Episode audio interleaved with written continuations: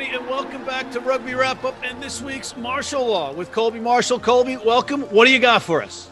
What's up, Matt? This is what I got for you the turning point in each match from week three, starting off with Rugby ATL versus San Diego.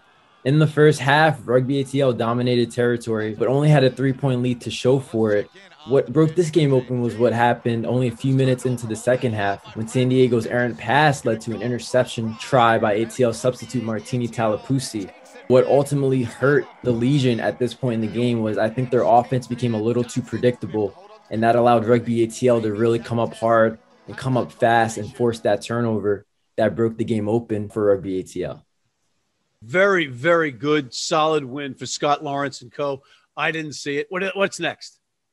Next, the Texas Cup, Austin versus Houston. This is a game that a lot of people were looking forward to. A game that Austin needed to win. You know, they're own, they were 0-2 going into the match. You don't want to go 0-3 and lose the Texas Cup in the same week.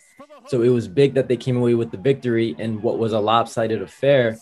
So it's really hard to pinpoint a turning point, but the difference in the game was definitely the penalties that Houston piled up early on in the first half. Austin's first three tries came off the back end of a Houston penalty, one of which was a deliberate trip made by Diego Magno that gave the Gilgronis that man advantage that they capitalized on. You know, it was 19 to nothing by the time Magno came back on the field, so the game was pretty much over.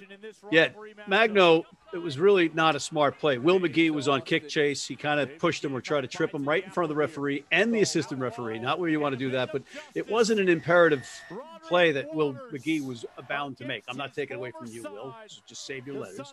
But three tries out of the front row, two going to the hooker cook. Very impressive out of the gate, and they made them pay on those sin bin penalties.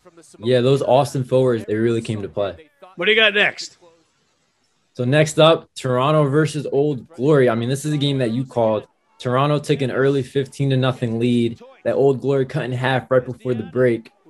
But I think when Danny Tusitala, you know, was in possession of the ball and he made an errant pass that gave the ball back to Toronto before the end of the first half, you know, that proved to be the turning point because Toronto came right back and scored a dropping goal that put them up 18 to 7 as opposed to 15 to 7. Uh, and so Toronto used that momentum going into the second half and scored a try by way of Ben Lesage to make it 25 to 7. So if you're Old Glory, uh, I don't know if they're going to think about this as a team, but I think they're definitely going to have more momentum going into the half down 15 to 7 after scoring that try to cut the lead in half as opposed to being down 18 to 7 and giving a little bit of that momentum back to the Arrows. Yeah, speaking of the Arrows, I have to apologize to Mr.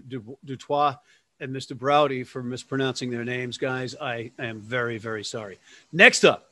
Yeah, next up, Utah versus New England. I mean, this is a game that might have been for rugby purist, as there wasn't a point scored until a quarter of the way into the match. I want to say when it was 11 to 7 in the second half, when New England was able to score a try off of a maul after a nice little clever delivery from Harrison Boyle to Dougie Fife to make it 16 to 8 and that kind of broke the game open at that point in the match in a, in a match that was pretty tight knit up until that point. But i think the difference was the goal kicking from Beaudein Waaka the fullback for new england. He had four conversions a few of which came from pretty tough distances. So you got to figure if he misses one of those kicks they don't come away with a win in the match. Yeah and he's also a new zealand seven star and if he was a baseball player like a boston red sox he would be a five tool player. What else you got? Is that it that wraps up the games, Matt. But I want to say good job calling that uh calling that Toronto Arrows match. I, I enjoyed your I enjoyed your call. Thank you, sir. It's a work in progress. We're getting better every time, and uh, I got to thank that crew. They were they were exceptional down there. What are you looking forward to most this this coming weekend? I'm looking forward to seeing how LA is going to respond to Utah being at top of the table now. You know, they're coming off of a bye week. Are they going to get too complacent with how they've been playing? Are they going to continue to play at this level? Or are they going to take it up a notch? Uh, it's going to be exciting to see how the Giltinis are going to come out um, after their bye week in second place, right behind Utah. Yeah, and you know the Warriors may have lost in New England, but they did make it close. The, the, the last try was after extra time, but they did not quit. And that is no longer, again, I'm going to say it again, is no longer a 60 minute team. MLR, beware.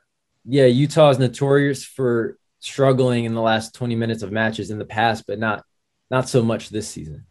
An astute observation by my esteemed colleague Colby Marshall, and that wraps up this week's Martial Law.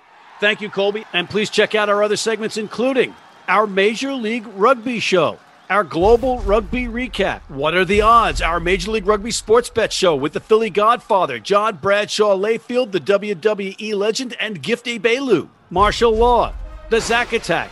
And please sign up for our American Red Cross Rugby Wrap Up Blood Donor Team.